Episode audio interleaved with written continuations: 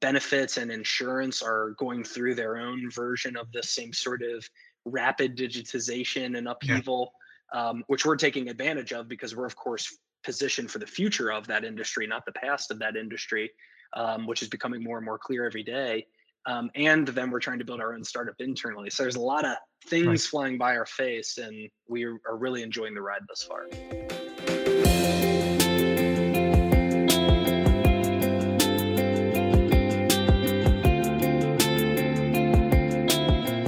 Super excited today to have a very high energy guy on the podcast, uh, Alex Frommeyer. He is the co founder and CEO at Beam Dental. Welcome, Alex. Hey man, thanks for having me on. A lot of people call you by Fro. Any uh, any background to that? Any any story to share? Is it because you used to have hair? And the answer is yes, I did. But even at its longest, not that much. So it's definitely not the haircut. Last name Frommeyer, so I've gone by Fro since I was a little kid. Got it. All right, that's a good one. Yeah, I got a little more than you, but not much. Um, tell us a little bit about Beam Dental, kind of where it fits into some of the innovation that's going on in insurtech and, and insurance in general, and you know what led to this. Beam Dental is the first and the only digitally native dental insurance company. And these days, we're even thinking well beyond dental, so more of a digital employee benefit benefits business in a broader context. But we'll come back to that part because dental is what makes us special and different in the market. And that's why we started the company in the first place. Um, so, what Beam focuses on is three core elements to our value proposition easy, smart, and preventive. The easy word is meant to conjure uh, everything we do around our digital infrastructure. And this is really making the user experience, whether the user is the end member, the clients that we work with or even the brokers that we distribute with and partner with making their lives easier along a variety of different contexts. Smart is all about our approach to underwriting. We can go into a lot of depth here but we've blended some traditional actuarial concepts with some new data science and machine learning to cook up our own actuarial models that we use to better predict risk and then therefore better manage risk. Third is preventive. This is probably the most visible part of our business, our dental wellness program. We give any of our members on a voluntary basis access to the Beam Brush, which is a connected electric toothbrush that rewards you for using it. So we, similar to device programs administered in the health insurance context or even now life insurance, where um, getting your steps in every day right. or doing other healthful things get you a reward on the other end. Beam does that exact same thing um, so getting gift cards, for example, from popular retails just from brushing your teeth every day. I'd also be curious to know a little bit about maybe how dental might be different from medical in general, or you know, has that contributed to your ability to grow at all so quickly? Yeah, no, all good. I think uh, the origin story is actually really fun because we don't come from the industry. We've been total outsiders uh, in a historical context. My co-founders and I are all engineers by training. We have a lot of family members in dentistry, though, including my sister, who's a dentist one of the other co-founders his mom's a dental hygienist. So we had some reasons early on to just look inside the dental industry for ideas. We wanted to be entrepreneurs. We had actually already started a separate like services business based around engineering services. And so we were already interested in looking for unique product ideas or things that we could build a more sustainable product based business around. And the answer uh, revealed itself inside dental insurance. We became really fascinated by um, the fact that 100 million Americans don't have dental insurance. So, so was there a another gamification sort of model out there that you saw that you thought, oh, this is cool, we'd like to do something like that, or did you just build that from scratch? It is a great question, and I, I am so obsessed with gamification, but I'm not like a video game guy at all, actually. Yeah. So this didn't come from like playing Mario Kart or something for 4,000 hours and then becoming super inspired gamification is more nuanced and playing humans love to play games and i'm i'm uh, just like any other human i love something that's got a little a little twist in it. There's a little there's a little choice right? You know choose your own adventure. I love companies that have elegantly built elements like that into their business models so inside um, insurance, I see tons of opportunity for these little gaming elements like brushing your teeth and getting rewards. Did you have any sort of reference point to work from? Did you find it challenging to sort of convince people that you could use this data in a way that helped you, you know, be able to say offer better pricing and also you know do a better job underwriting overall. Um, what, what was that like? And maybe particularly as outsiders. So one of our very first employees at beam is this phenomenal actuary who really built a large part of that piece of the vision of the business. And the puts and takes of it were that we knew there was validity to these models because there are lots of dental uh, insurers out there that are profitably underwriting business every day. So we knew it worked but we also suspected that there was an edge somewhere. And we found it by looking into machine learning because when you think about the essence of an actuarial model, it has a lot of familiar elements to what makes a potential machine learning opportunity viable. Lots of data, relatively unstructured, and you may not know where all the edges of that data live to be able to optimize returns on whatever it is that you're trying to learn or predict. In this case, the risk of uh, dental claims are there certain certain ways you prioritize that development calendar because you have a sense of where you can get get get data? Or do you take a different approach by saying well maybe if we can gather data in a new or different way then that's going to continue to give us sort of an, an edge that we can can leverage and stay ahead of the market? It's a great question. When when we think so beam is the way i describe us internally often is we're a tech company that just happens to do dental insurance and employee benefits. And so really the a, a, large portion of our team is focused on building out technology.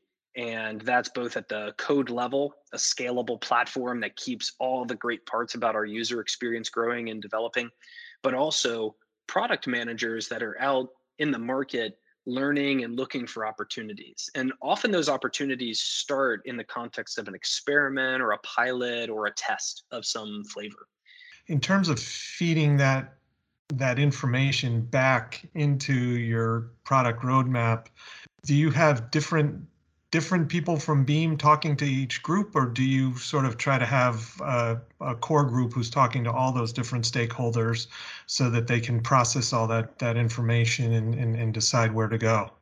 I love this question. You should have just asked the original, uh, and I'll answer it anyway. I think yeah. it is one of the hardest questions in this business. Is well, who goes first? Do you, yeah. uh, with given a a you know finite amount of resources, do you uh, invest in your broker relationships, your client relationships, or the member relationship? And we have ta- we have debated and tossed and turned because they all matter. And we've we've like turned around on this one like 35 times. And so what we do at Beam is we organize ourselves according to that customer journey.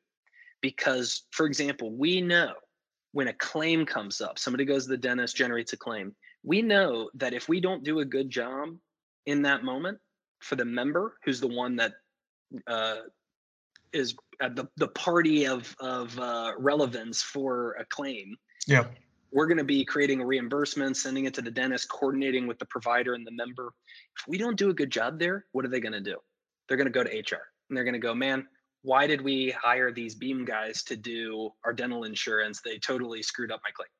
And then hr is going to go to the broker and say hey why did you bring this beam? What's, what's going on here? There's all kinds of problems. And we know that. Has your approach to acquiring talent and and and and, and sort of talent planning has it evolved at all since the beginning? Um, or are there certain core principles that you have, have had in your approach to scaling the organization that have helped contribute to that success? We think about this and talk about this subject a lot, which is um, how to build phenomenal world class teams and frankly attract people to want to work in an industry that they probably never thought that much about. Ultimately, people might come to the business for a variety of reasons, but they stay because of the wonderful people around them and the uh, cha- the challenging work that they get to do, the problems that they get to solve. So, as the CEO and, and one of the founders of the business, is there a particular way that you know you try to embody that every day or, or model that for the rest of the organization? Is the is, is the person at the top? Uh, even today on a Monday when we're recording this, every Monday I'm in front of our whole team um, at noon doing an interview with one of our leaders uh, at Beam so the whole company can learn from what's going on in the business. Uh, I'm visible, I'm engaged, I'm introducing the team to usually a new concept or a new thing that we're working on or a new project that we just wrapped up that I'm excited to share with the team. Caring and it being obvious that you care and that you're engaged and that you're really excited about what the company does and why it does what it does is like at least half the battle. The other half of the battle is trying to get better and better and better as a leader at both advancing the things that we care about, which might be a strategic initiative or um, fixing a problem for a customer or getting better at a team that might be going through some struggles. As one of the organizations that has been able to scale, has been able to raise that type of capital to look forward to that, you know, future state that that you're talking about, how has your role evolved and how do you think you know you'll need to continue to evolve in order to keep uh, i guess being in the pilot seat of that plane as you're trying to fly it higher and higher? Well i'll try to carry the analogy forward which is when it was just my co-founders and i i was one of the three builders of the plane. So even though i was technically the pilot early on there wasn't much to fly. We might have had um, you know the pilot seat and not much else so flying was pretty easy because you didn't even have all the buttons and the gears and like not everything was there. So I was a builder. I was helping put pieces of the plane on. The hardest part about transitioning from the classic founder archetype to the CEO archetype, both are in my title still today, but really I've gone from I'm making the transition from one to the other, truly. What makes that so hard is that you have to at some point elegantly try to switch yourself from a builder of the plane to then the true pilot. Anything I might have missed that you would like to, to, to share or think would be important for the audience? A piece of the message is stay tuned because there's more. And then a piece of the message is we want to learn more about what we should be doing and building and thinking about that we might already not be thinking about in the market because we want to keep our eyes and ears open to you know skating where the puck is going what what benefits products should we be adding to our menu of benefits? What type of experiences should we be building that are going to most delight our customers and our broker partners? Alex Fro Frommeyer, co-founder and CEO at Beam Dental. Thanks so much for joining. Thanks a lot. This was fun.